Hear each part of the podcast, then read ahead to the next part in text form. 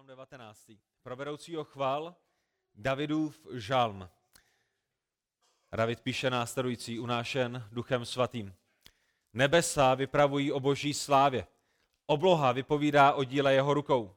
Den dni vylévá řeč, noc noci sděluje poznání. Není to řeč, nejsou to slova. Jejich hlas není slyšet. Do celé země proniká jejich zvuk a jejich výroky do končin světa. Slunce na nich postavil stan. Ono jako ženich vychází ze své komnaty. Veselí se jako hrdina běžící svou cestou. Od konce nebes vychází a obíhá opět ke konci. Před jeho žárem se nic neskryje. Hospodinův zákon je rizí, obnovuje duši. Hospodinovo svědectví je spolehlivé a prostým lidem dává moudrost.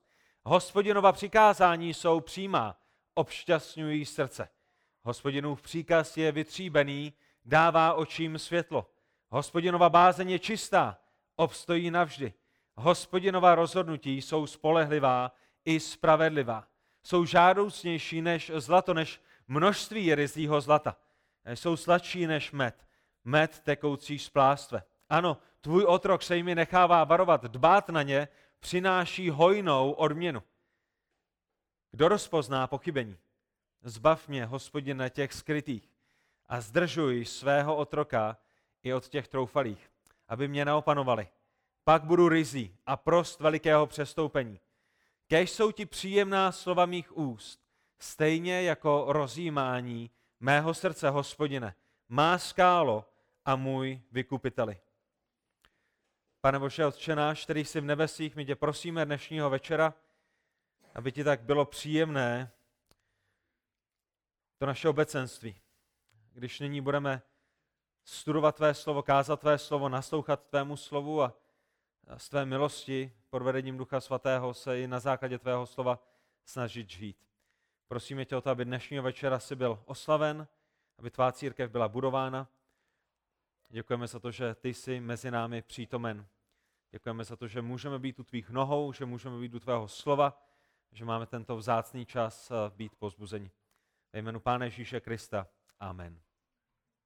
Určitě, když přemýšlíte o tom, jakým způsobem poznat Pána Boha, tak eh, si uvědomujete jako křesťané, kteří eh, jsou, jsou starší nebo jsou v Kristu více než dva týdny, dva měsíce nebo dva roky, že nikdo nemůže poznat Pána Boha, pokud se Pán Bůh nezjeví jemu. Není to tak? Náš Bůh je duch, je neviditelný a pokud Pán Bůh by se nezjevil lidem, potom lidé eh, by o něm nic nevěděli. Eh, nemohli by ho znát, nemohli by ho poznat. A proto je to Bůh, který musel učinit první krok v tom, aby ho člověk poznal. A ta otázka, která je s tím spojená a kterou eh, teologové řeší a píší o ní knihy, je, jak to pán Bůh udělal, jakým způsobem se Bůh zjevil lidem, jak se stvořitel zjevil svému stvoření. A vy určitě víte, že Bůh to udělal dvěmi způsoby. Jeden z nich teologové nazývají všeobecným zjevením a ten druhý z nich nazývají konkrétní nebo možná lépe zvláštní zjevení. Pán Bůh se zjevil svému eh, lidu, pán Bůh se zjevuje lidem všeobecném zjevení a také ve zvláštním zjevení. A to slovo zjevení v tomto případě znamená odhalení, ukázání se. Pán Bůh se odhaluje, ukazuje, dává se poznat lidem. A v tom všeobecném zjevení které mimochodem máte v tom verši 1 až 6, se Bůh dává poznat skrze své stvoření. A to všeobecné nám ukazuje o tom, že Bůh je stvořitelem. Je to jeho stvoření, které je nám důkazem a které nám ukazuje, že je zde nějaký stvořitel. Je to ta všeobecná informace. Je zde někdo nad námi, my neznáme jeho jméno, nevíme, jestli je trojediný, nevíme, nevíme, jaký je, nevíme, jaký je jeho charakter, ale, ale ze stvoření, které je kolem nás, vidíme, že je zde stvořitel. A my samozřejmě, jakýkoliv člověk na této zemi, potřebuje více než jenom všeobecné zjevení. Proto, aby mohl znát Boha osobně, proto, aby mohl znát Boží charakter, proto, aby mohl znát cestu spasení z jeho hříchu. A to je, kde my potřebujeme zvláštní zjevení, konkrétní zjevení, o kterém mluví tento žalm ve verších 7 až 15. druhé polovině. To znamená, ten žalm, který máte před sebou, je o božím zjevení. První polovina o, o, o tom všeobecném božím zjevení a druhá polovina, na kterou my se převážně zaměříme, o zvláštním a konkrétním. A vy víte, že i to zvláštní by se dalo rozdělit na dvě podskupiny. jak se Pán Bůh zjevil zvláštním způsobem, jak se Pán Bůh ukázal tím konkrétním způsobem. Na jedné straně v Pánu Ježíši Kristu.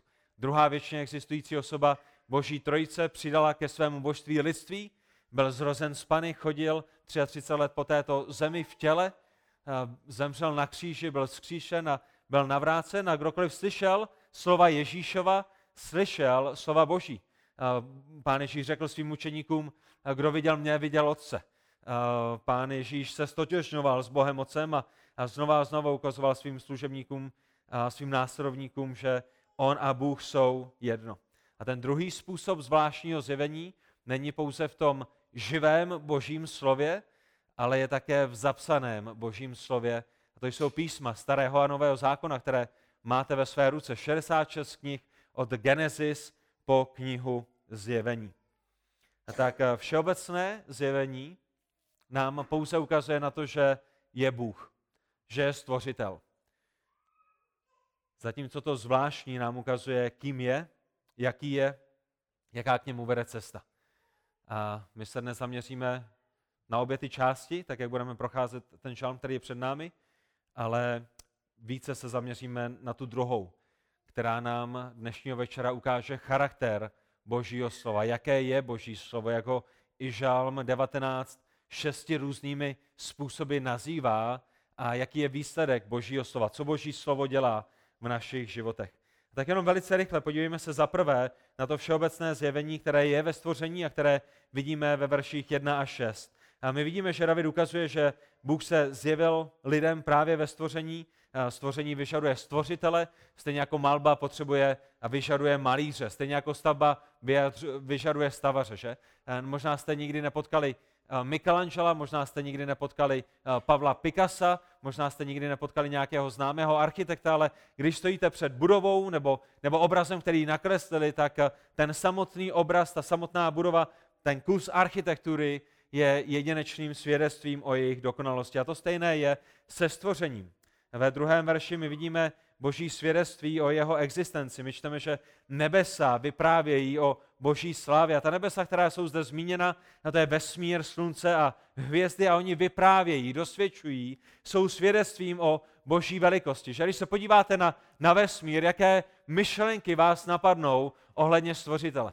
A kdybyste byli ve vesmíru, který je velikosti 3-litrové sklenice, ve kterém bychom se všichni těsnali, tak bychom předpokládali, že náš Bůh je malým Bohem, titěrným Bohem, neschopným Bohem, který, který stvořil vesmír, do kterého se nevejdou ani, ani dva lidé. Ale když se podíváte teleskopem do vesmíru a na naší uh, mléčnou dráhu na naší galaxii a vidíte fotky miliard a miliard galaxií, které v sobě mají miliardy a miliardy hvězd. Když se podíváte mikroskopem na buňky ve vašem těle, na, uh, na, na to, jak je buňka složena, co všechno v ní je, potom vidíme, že náš Bůh je velkým Bohem, že je moudrým Bohem, že je mocným Bohem, že je přesným Bohem, že? Když vidíte, jak všechno kolem sebe rotuje, jak všechno do sebe zapadá, že, že jablka nejsou třítunová, že nepřijdete k jablku, abyste si ho dali, ale že přesně padne do, vašeho, do vaší dlaně. Když vidíte, jak uspořádal ústa, oči a nos a uši na vaši, na vaši hlavu. Neradujete se z toho, že nemáte oči na zádech, nebo že nemáte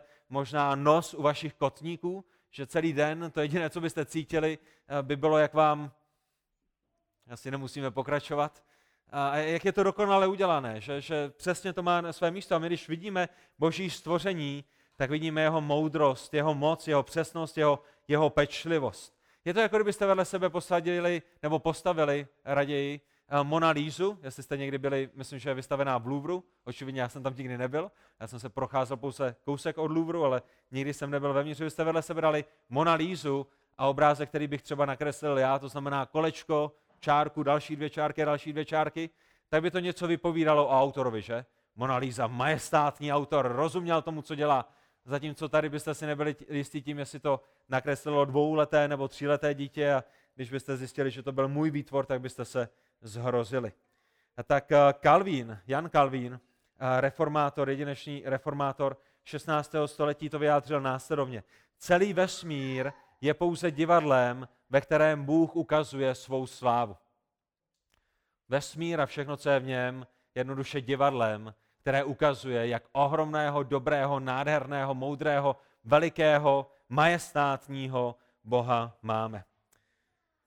Tak žalmista David píše, že nebesa vypravují o jeho slávě. A já doufám, že i toho dnešního večera, jak, jak tady sedíte a dnes, jak půjdete domů, ať už jsou to holky tady v první řadě, nebo, nebo i vy starší, že, že budete slyšet, jak celý vesmír a nebesa vypravují o jeho slávě. Pokud se vám poštěstí, možná někde v Kotvrdovicích, v Brně asi ne, a uvidíte noční oblohu, a uvidíte Orion a Malou Mervědici a Velký vůz a, a Kasiopeu a nejrůznější další souhvězdí, že budete slyšet vyprávění, které Bůh dal všude kolem nás, které vypráví o jeho slávě. Třetí verš, den dní vylévá řeč, noc noci sděluje poznání a tak to svědectví, které vesmír vydává, to svědectví, které eh, vydává eh, boží eh, všeobecné stvoření, je nepřetržité, je neustále, je, je bez ustání. Není jediného dne, kdyby celý vesmír nehlásal o boží existenci a nádheře. Ve čtvrtém verši my čteme o tom, že se jedná o tiché bezeslovné a přesto tak hlasité svědectví, že?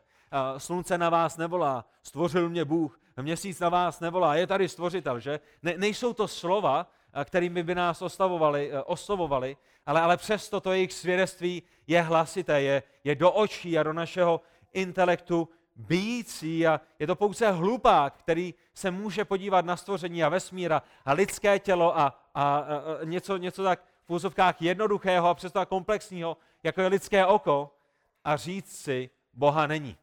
A to není moje urážka lidí, kteří říkají, Boha není, to je boží tvrzení jeho slova. Hlupák si říká ve svém srdci, Boha není. Co víc potřebujete než DNA tomu, abyste rozuměli tomu, že je zde Bůh. A když se někdy díváte na ty videa, která jsou, jak přiběhnou ty nejrůznější součásti, které tam jsou a, a začnou kódovat a překódovávat a odkódovávat a zakódovávat a, a připojí se a odpojí se a připojí se a přijdou další proteiny a další věci, které se připojí k tomu, aby mohli vytvořit a udělat a, a zase odplují. A co všechno se skrývá v buňce, která je v nás a, a jak dlouhá je DNA každého jednoho vás a, z vás a, a co všechno v ní je zapsané. A ten boží otisk je viditelný v každém detailu, celého jeho stvoření. A proto ve verši 5 čteme, do celé země proniká jejich zvuk.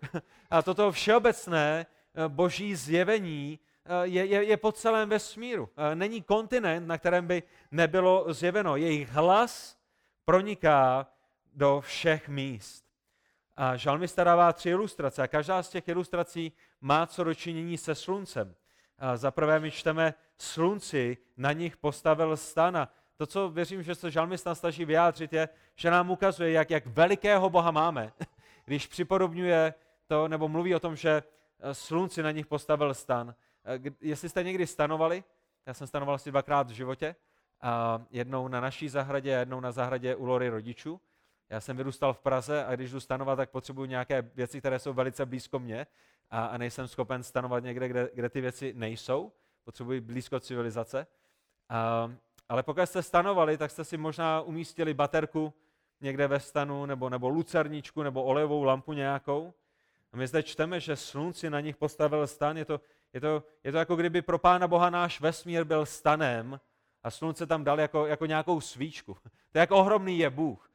Něčím tak malým, jako je pro nás stan a baterka, je pro něj náš vesmír a slunce jako ženi, který vychází ze své komnaty, že? Když, když přemýšlíte o novomanželích, to je o čem se zde píše, eh, kteří prožili svoji svatební cestu a novomanžel vychází ze své komnaty a raduje se a je celý rozzářený jak slunce, tak ta hlavní myšlenka v tomto je opět, eh, vychází z nějaké malé komnaty a, a je, je zde opět ta, ten, ten odkaz na, na, tu, na tu malost, ale pro Pána Boha slunce s vesmírem je něco jako, jako ženich, eh, v jeho komnatě, v jeho, v jeho ložnici. Není to něco velkého.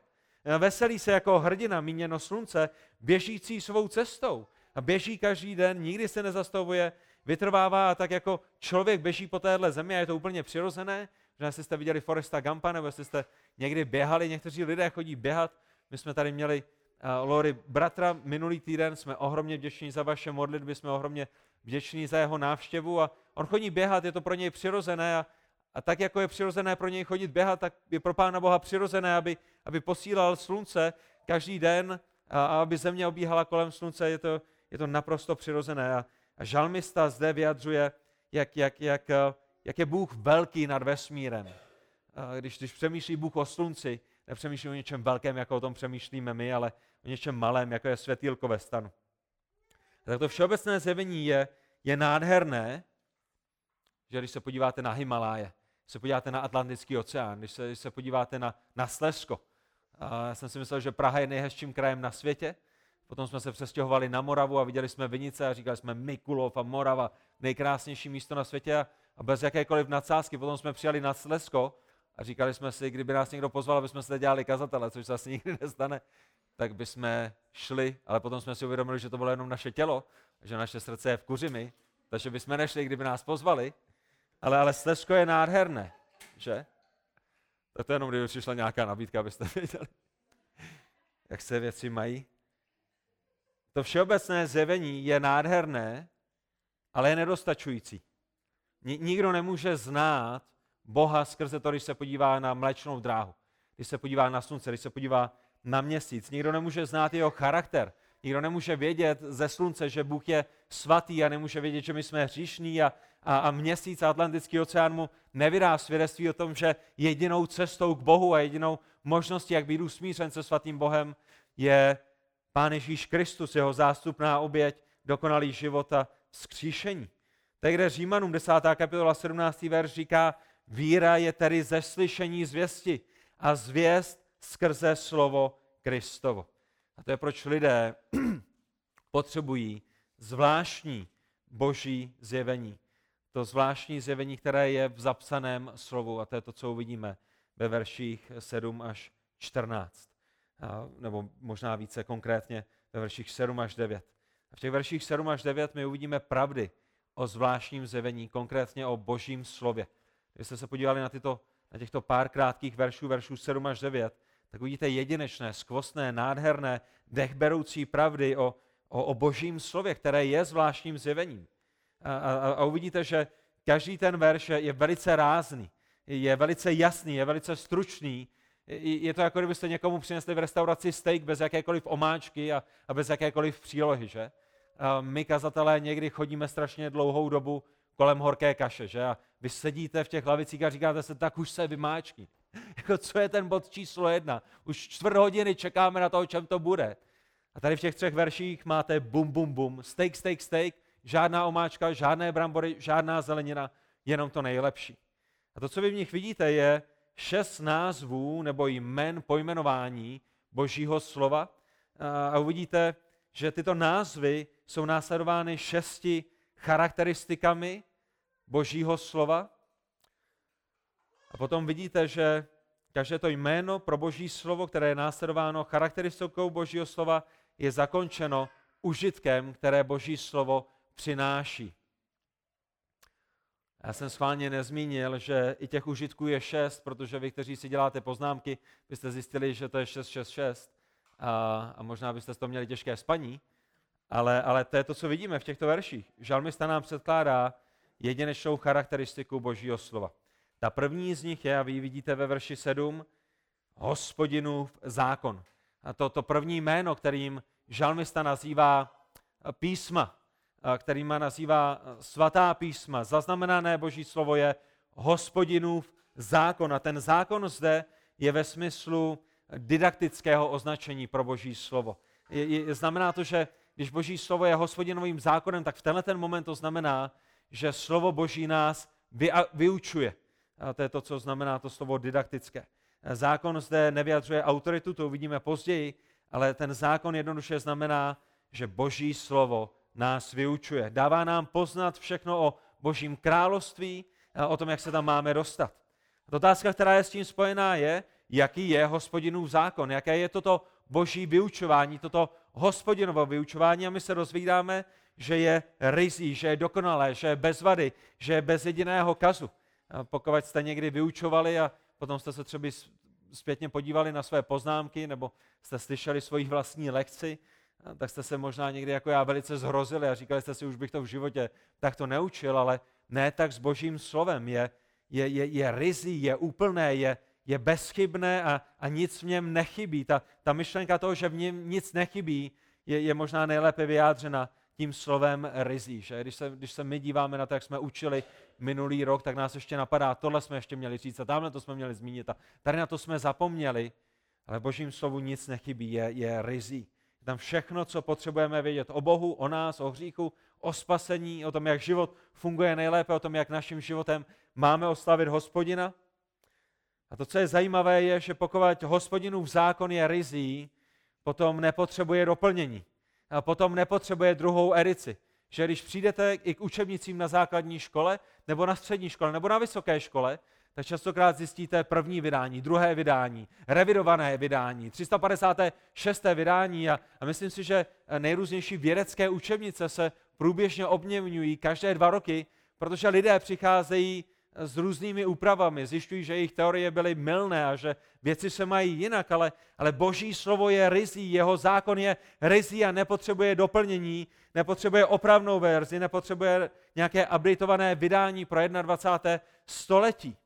A pokud je rizí a je úplné a nic v něm nechybí, potom ani nepotřebujeme sny a vize, eh, které by nám k božímu slovu a zákonu, který nás vyučuje, něco přidali, že? To je ta dobrá zpráva. Máme v písmu všechno, co potřebujeme. A co přináší hospodinův zákon? Hospodinův zákon obnovuje duši. A tato obnova duše má dva významy. A ten, ten první z nich, který tam možná nevidíte, ale, ale který se skrývá v tom hebrejském slovu, je, že, že, že proměňuje ve smyslu znovu zrození. Hospodinův zákon, to, co dělá, je, že znovu zrozuje duši my víme, že to neznamená, že každý, kdo slyší boží zákon a kdo je vyučován božímu zákonu, bude znovu zrozen, ale, ale, ale je, to, je to jako v knize přísloví, že je, je to ta pravda, která, která vesměs většinou je pravdivá. A to je ta moc božího slova. Obnovuje duši, znovu zrozuje duši. Ve smyslu, že tam, kde je zaséváno vyučování božího zákona a božího slova, tam potom přichází mnohdy znovu zrození a na druhé straně také občerstvuje, obnovuje, pozbuzuje, posiluje duši znovu zrozených a to vy víte z vašeho vlastního života. Když zápasíte s rakovinou, když vám umírá někdo blízký, když eh, vaše děti utečou z domu a jsou na své vlastní cestě a, a žijí tak, jak byste nechtěli, aby žili, kam jdete, do božího slova. Proč? Protože obnovuje, pozbuzuje, posiluje, utěšuje vaši duši tak je to jenom boží slovo, které má tuto moc, má moc radikálně změnit člověka ve znovu zrození a má moc ho budovat. Pavel říká, nestydím se za evangelium, nebo je to boží moc ke spasení člověka. A poštol Petr říká, mějte touhu po božím slově, které je tím nefalšovaným mlékem, skrze které dorůstáme ve zbožnosti. A ti, kteří byli mrtví, jsou božím slovem obživováni, ti, kteří jsou hladoví, jsou božím slovem syceni, ti, kteří jsou žízniví, duchovně žízniví, jsou božím rizím zákonem napojování. Ta druhá, to druhé jméno, druhé označení je hospodinovo svědectví. Nejenom, že máme hospodinův zákon, ale máme jeho hospodinovo svědectví. A pořád žalmista mluví o tom stejném. Mluví o božím zapsaném slovu a nyní ho nazývá hospodinovým svědectvím. A to svědectví samozřejmě uh, si určitě vybavíte, že pokud jste někdy byli na policii, nebo jako jeden bratr, kterého máme mezi sebou, půjde brzo na policii vypovídat, ne kvůli tomu, že by něco udělal, ale půjde svědčit, my ho nebudeme jmenovat, aby pak Martinovi spousta lidí nevolalo. A řekl jsem to náhlas? A tak dosvědčujete o nějaké skutečnosti.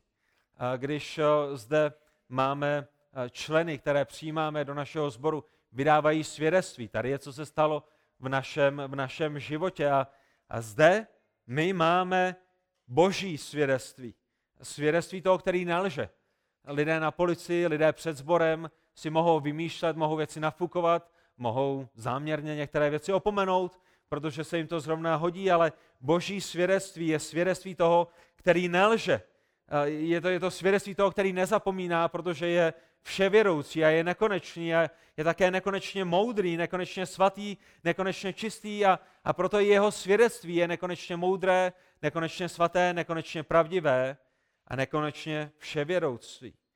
Svědectví znamená, nebo nám ukazuje na to, že Bůh říká věci, říká věci tak, jak jsou. To je to, co se očekává od svědectví, že? když přijdete na policii, když přijdete sem před sbor, a když dnes večer budete mít příležitost ke svědectví, tak to jediné, co se očekává od svědectví, je říct věci tak, jak se staly. Byli jsme v Brně, evangelizovali jsme, tady je, co jsme jim řekli, tady jaká byla jejich reakce. Tady je, kdo mi zavolal, tady je, co, co chtěl po mně, tady jak mi ukradli peníze, tady je, kde jsem je viděl naposledy.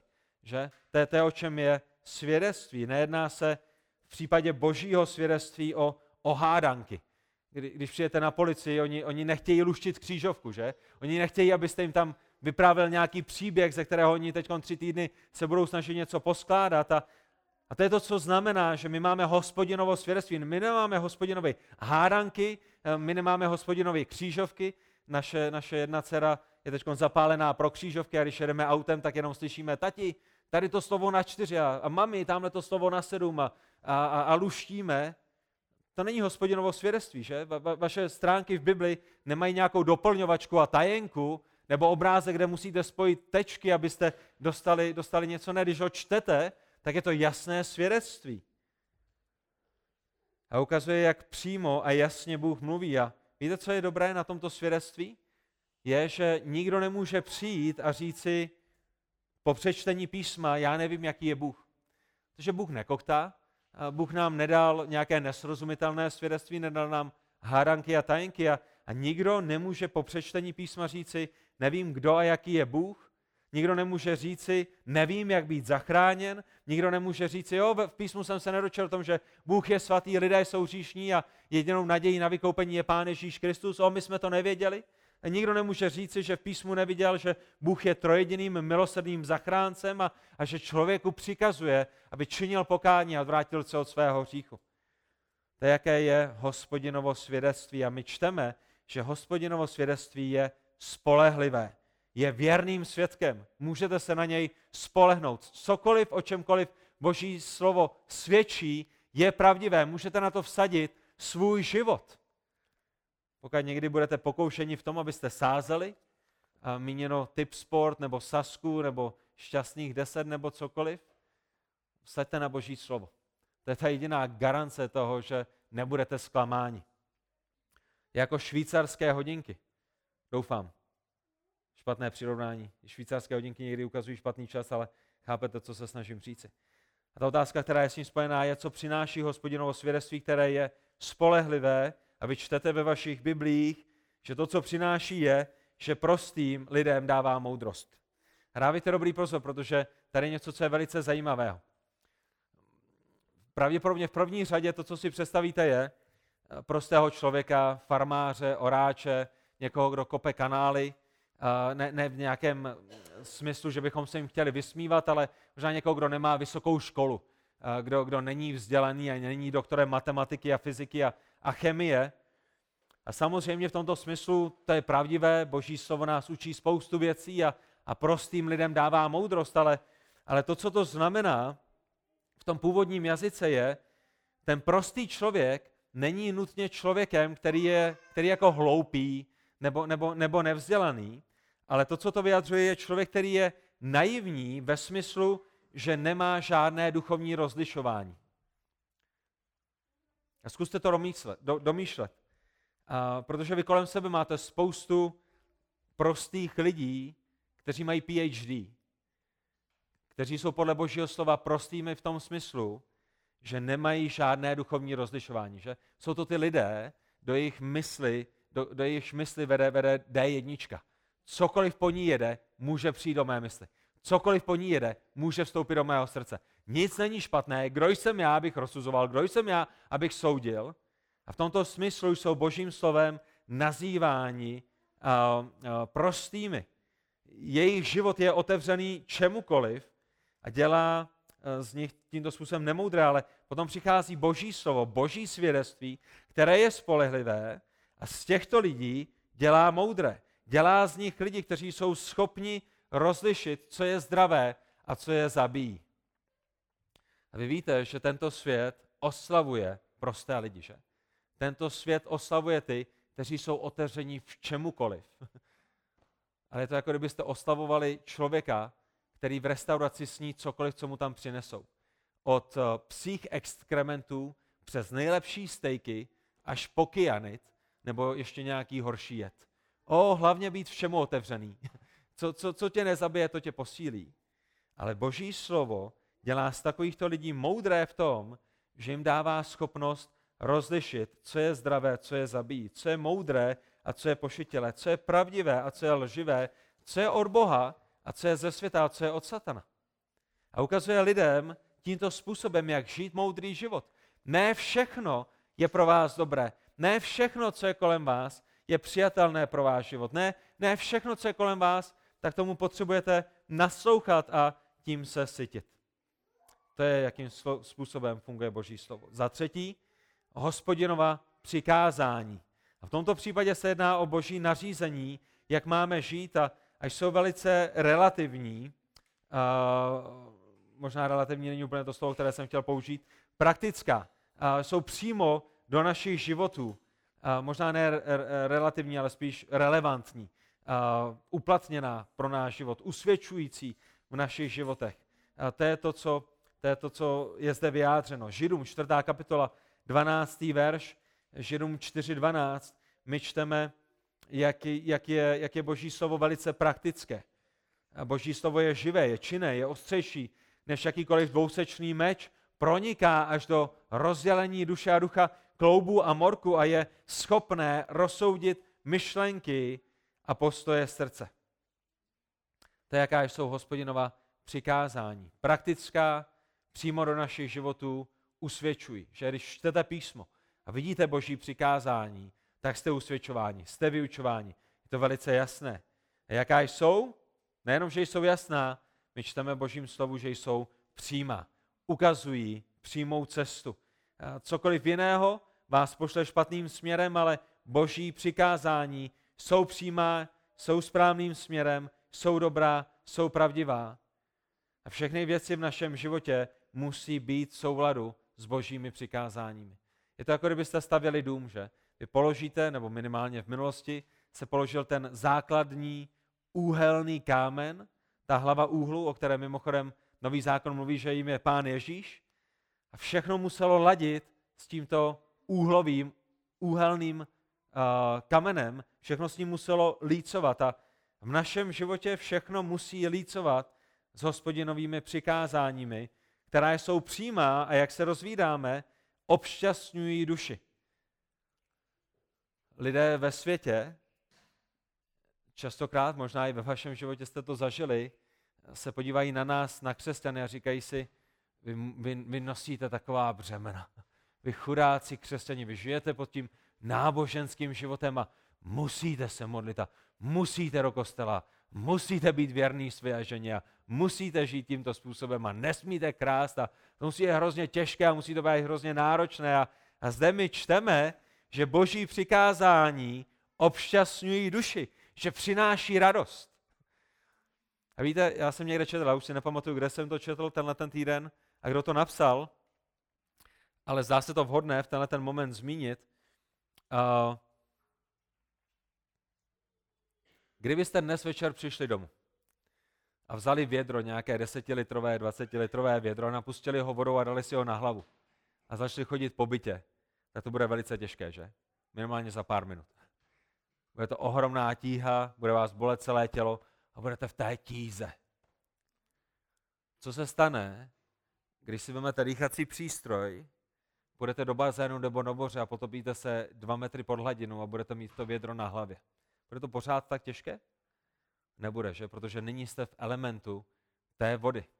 A to, co ten autor, který to popsal, měl na mysli, je, že lidé, kteří nežijí ve spravedlnosti, kteří neznají spravedlnost a nežijí v tom elementu boží spravedlnosti, pro ně boží přikázání bude ohromný mayhem, které bude lámat jejich krk a bude, bude pro ně hroznou zátěží.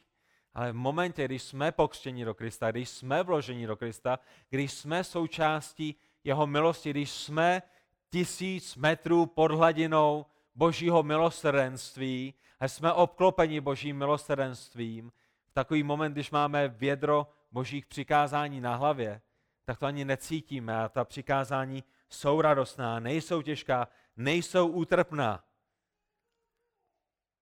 A my víme, že nejsou, protože Bůh je milujícím otcem, který miluje své děti, který chce to nejlepší pro jeho slávu a to nejlepší v našich životech. Mít jednu manželku a být jí věrný a žít boží slávě a nepotřebovat si pamatovat, jestli jsem uh, se zbavil všech věcí ohledně mé přítelkyně, se kterou podvádím svoji ženu a jestli jsem vymazal všechny zprávy, a když někdo má tři přítelkyně a čtyři a deset a musí řešit všechny tyhle ty věci, to je daleko lepší život.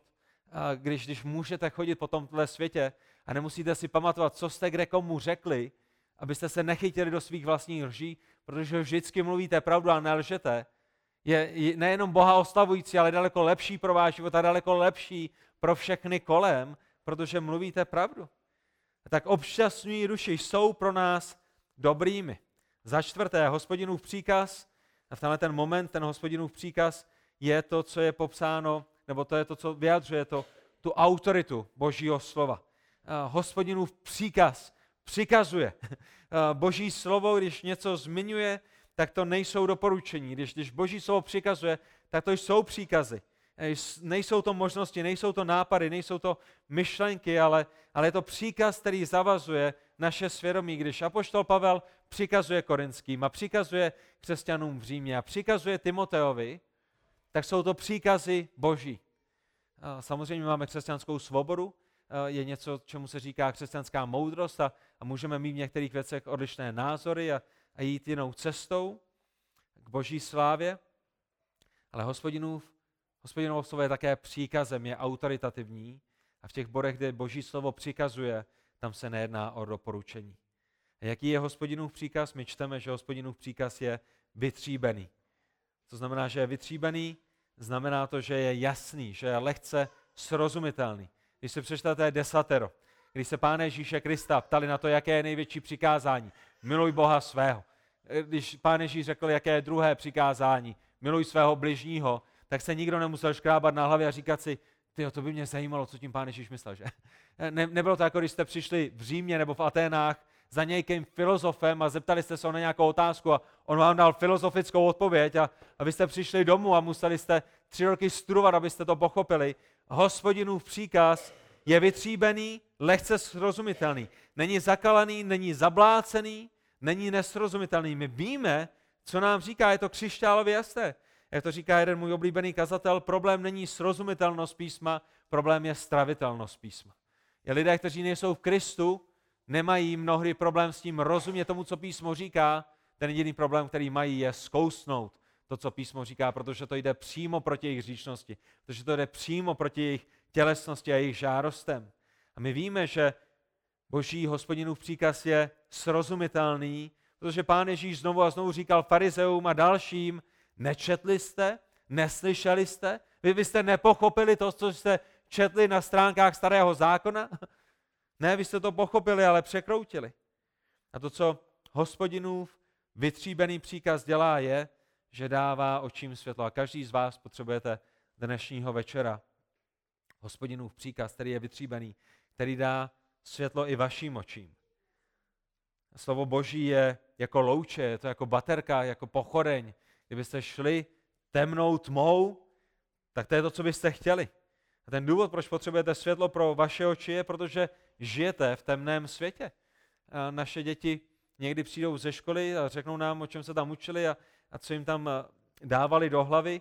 Potřebují Boží slovo, které jim zazáří do těch světských filozofií a světského humanismu a, a světské zvrácenosti a ukáže jim na to, kde je pravda.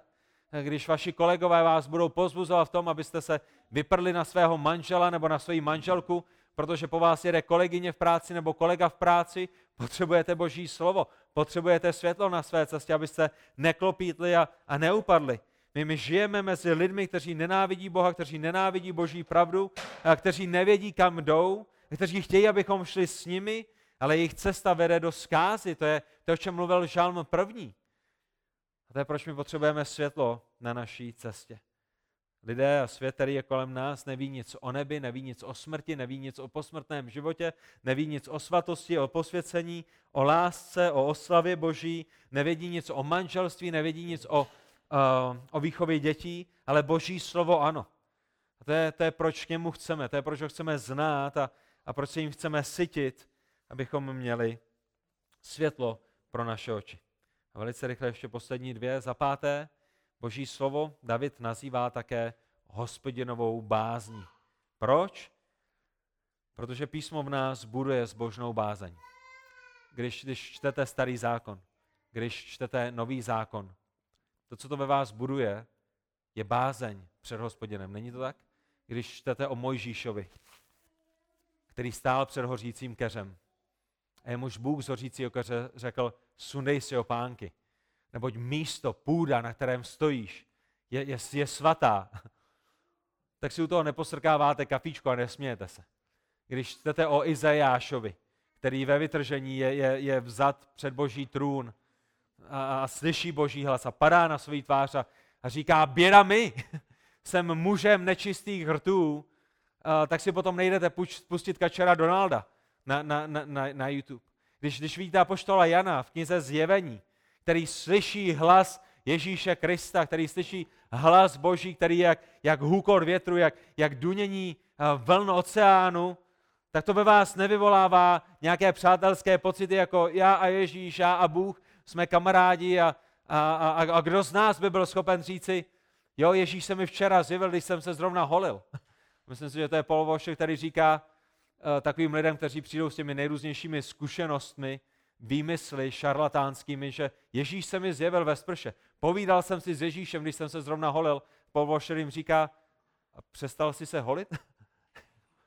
Ne, holil jsem se dál, ne, sprchoval jsem si dál, povídal jsem si s Ježíšem, kde, kde, kde na stránkách Božího slova vidíte kde ko, kohokoliv, kdo se, kdo se setkal s Ježíšem po tom, co byl vzat zpátky do nebe, míněno apoštol Pavel nebo Jan uh, ve vytržení, a, a, a dál pokračoval v tom, co dělal. Nikde a nikoho. A to je to, co Boží slovo v nás zbuzuje, bázeň. Čím víc čteme Boží slovo, tím víc máme bázeň a bázeň je dobrá. My se nebojíme Boha jako nějakého tyrana, ale, ale rozumíme jeho svatosti a, a, a, a máme tu, tu svatou, dobrou bázeň, která je počátkem moudrosti. Počátek moudrosti je bázeň před hospodinem. Nejsme kamarádíčkové, nejsme na stejné úrovni, ano, Bůh je naším mocem, Ježíš je naším starším, velkým bratrem, jsme v jeho rodině, ale my jsme pořád stvoření a on je pořád stvořitelem. Jaká je hospodinová bázeň? Je čistá, nemá v sobě žádnou nečistotu, žádnou chybu. Je svatá, jako on je svatý a hospodinová bázeň obstojí navždy. Nezvadne, nevěnhasne, nezmění se, protože hospodinová bázeň, hospodinovo slovo je na věky a je neměné. Ten poslední bod, hospodinova rozhodnutí. Nejsou to pouze hospodinové příkazy, hospodinův zákon, jsou to také hospodinova rozhodnutí, nebo chcete-li, hospodinovi soudy. A Bible, písmo boží, zaznamenává boží rozhodnutí, boží soudy ohledně lidských činů. Je to boží slovo, které určuje, co je dobré a co dobré není. Jsou to tímto způsobem boží rozhodnutí. Je to boží rozhodnutí, které říká, co přináší život a co přináší smrt. A pokud budeme hospodinu naslouchat, pokud ho budeme následovat, pokud mu budeme důvěřovat, potom ve 12. verši vidíme, že dostaneme hojnou odměnu. Dbát na ně, na hospodinová rozhodnutí a přikázání přináší hojnou odměnu. Na druhé straně ti, kteří mu nedůvěřují, ti, kteří na ně nedbají, ti, kteří z Boha dělají lháře, ti budou souzeni podle božích rozhodnutí. A jaká jsou tato rozhodnutí? My čteme, že jsou spolehlivá i spravedlivá. Hospodinovi soudy se naplní. Můžete jim věřit, můžete se na ně spolehnout. Nikdy vás nepošlou špatným směrem a jsou také spravedlivá. To znamená, že popisují věci tak, jak jsou. Bůh je dokonale spravedlivý a proto jeho rozhodnutí až soudy jsou stejně dokonale spravedlivé a nikdo nikdy si nebude moci stěžovat. Tak když my vidíme charakter Božího slova, ty názvy, jak jsou popsány, charakter i to, co přináší, tak já doufám, že vidíme, že písmo je naprosto jedinečnou knihou a, doufám, že vidíme, že písmo je neskutečným božím darem i, i dnešního večera každému jednomu, jednomu z nás a, a boží slovo je něčím, co potřebujeme více a více v našich životech. Není to tak? pokud Boží slovo je takové, jak jsme o něm četli a ono je, a dělá ty věci, které jsme četli, že dělá, potom ho potřebujeme více a více v našich životech. David pokračuje a říká, jsou žároucnější než zlato, než množství rizího zlata. Tak přátelé, tak jak zakončujeme, pokud byste si dnes večer museli vybrat, jestli budete mít všechen váš majetek, ale budete se muset zbavit Bible, anebo si budete moci ponechat to jediné, co si budete moci ponechat, je Bible a budete se muset zbavit všeho majetku, který máte, ponechte si písmo. Proč? Protože vaše auto vám neřekne o Bohu. Protože váš dům vám nebude vyprávět o božím skvostném, nádherném a věrném charakteru. A David pokračuje a říká, že boží slovo je sladší než med, med tekoucí z plástve. A já, když jsem studoval tuto pasáž, tak mi přišly na mysli některé z našich dětí. Některé z našich dětí se nás desetkrát za den zeptají, jestli mohou mít žvíkačku. Proč? Protože je sladoučka. Můžu mít žvíkačku, chci mít v ústech něco, co je sladkého. A jiné z našich dětí, já je záměrně nemenuju, je schopné přijít pětkrát za večer a říct, jestli může mít koko. Tati, koko? Mami, koko? Můžu mít kakao? A, a, a jde k mikrovlnce a otevře mikrovlnku a ví, kde je krabice s kakaem a ví, kde je mléko a už si to nachystá a připraví. Proč potom touží? Protože děti mají rádi sladké.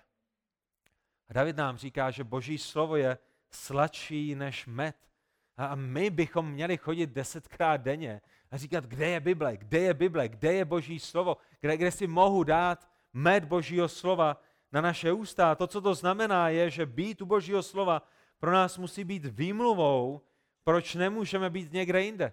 Ne naopak, my, my mnohdy máme výmluvu, proč nemůžeme Boží slovo číst a mnohdy máme výmluvu, proč nemůžeme být ve sboru v neděli nebo ve čtvrtek nebo nějaký jiný den, ale to, co by to mělo znamenat, když je Boží slovo cenější než zlato a když je Boží slovo sladší než med, tak to, co by to mělo znamenat, je, že být u Božího slova, ať už samostatně nebo společně, kolektivně, pro nás musí být výmluvou, proč nemůžeme být někde jinde sorry, já tam dneska večer jít nemůžu, protože budu těžit zlato. Protože tam mají zmrzlinu, protože tam mají med, protože tam mají kakao božího slova. Já se nemůžu dočkat, až bude v mém srdci, až bude na mém jazyce. Jaká potom bude naše reakce? Tady jaká je reakce Davidova a to by měla být reakce i naše. Ano, tvůj otrok se jimi nechává varovat. Dbát na ně přináší hojnou odměnu, kdo rozpozná pochybení, zbav mě těch skrytých a zdržuj svého otroka i od těch troufalých, aby mě neopanovali. Pak budu rizí a prost velkého přestoupení. Tak přátelé, co na tom, když budeme vyznávat, že, že Bible je slovo Boží? Co, co na tom, když budeme vyznávat, že Bible je dokonalá, že písmo Boží je bezchybné, že písmo Boží je dostatečné, když ji potom nevememe a nebudeme číst a nebudeme se jí sytit a nebudeme jí dávat do našeho srdce jako něco, co je drahocenější než zlato a stačí než med. K čemu je prázdné vyznávání, které není následované životem? K čemu je, že v úlu máte 150 pláství medu, když nikdy nepřijdete a nezapísknete do nich prst a nedáte si jej do pusy a neochutnáte ho? Co na tom, když se písmem nenecháte varovat? Co na tom, když nenecháte písmo, aby vás usvědčoval? Ale tvůj otrok, říká David, se jimi nechává varovat. Není to teorie, je to teorie, je to informace, která vede k jeho, k jeho proměnění. Dbát na ně přináší hojnou odměnu a já chci tu odměnu. Chci být zbaven skrytých provinění a hříchů a chci být odvrácen od těch troufalých, aby mě neopanovali. Potom budu rizí a prost velikého přestoupení. Kéž jsou ti příjemná slova mých úst, hospodine, stejně jako rozjímání mého srdce. A ten jediný možný moment, kdy, budu, kdy budou Bohu příjemná slova našich úst a kdy bude Bohu příjemné rozjímání našeho srdce a naší mysli, je kdy? Když naše mysl je proměněná Božím slovem. Když máme mysl Kristovu, když máme slova Kristova. To je ten jediný možný moment. My, my nemůžeme k Bohu přijít s naší vlastní moudrostí, s našimi vlastními nápady, s našimi vlastními slovy, které nejsou proměněny a očištěny a obnoveny slovem Božím a očekávat, že se mu budou líbit. Protože i my jsme lidé nečistých hrtů. A když byl Izajáš člověkem nečistých hrtů, o co více my? A o co více my potřebujeme mít Boží slovo v našem životě. Nechat ho, aby bylo naším učitelem, usvědčovatelem a vychovatelem. A tak, pane Bože, i toho dnešního večera, když čas pokročil, my tě prosíme o to, aby ti byla příjemná slova našich úst, aby ti bylo příjemné rozjímání našich srdcí. A uvědomujeme si, že je to možné pouze, když naše mysl a ústa budou plná tvých slov a tvých myšlenek a tvé vůle. Když budeme v tomto smyslu připodobnění Kristu, v tom nám pomáhej, tak jak chceme z lásky k tobě studovat tvé slovo, abychom tě mohli více poznávat, více tě milovat, aby se mohla rozhodlovat naše láska k tobě, abychom mohli mít světlo, které tak nutně potřebujeme v našich manželstvích a v našich životech, proto abychom chodili po tvých cestách. Tobě dělali radost, tebe oslavovali a byli světlem i světu, který je kolem nás. Amen.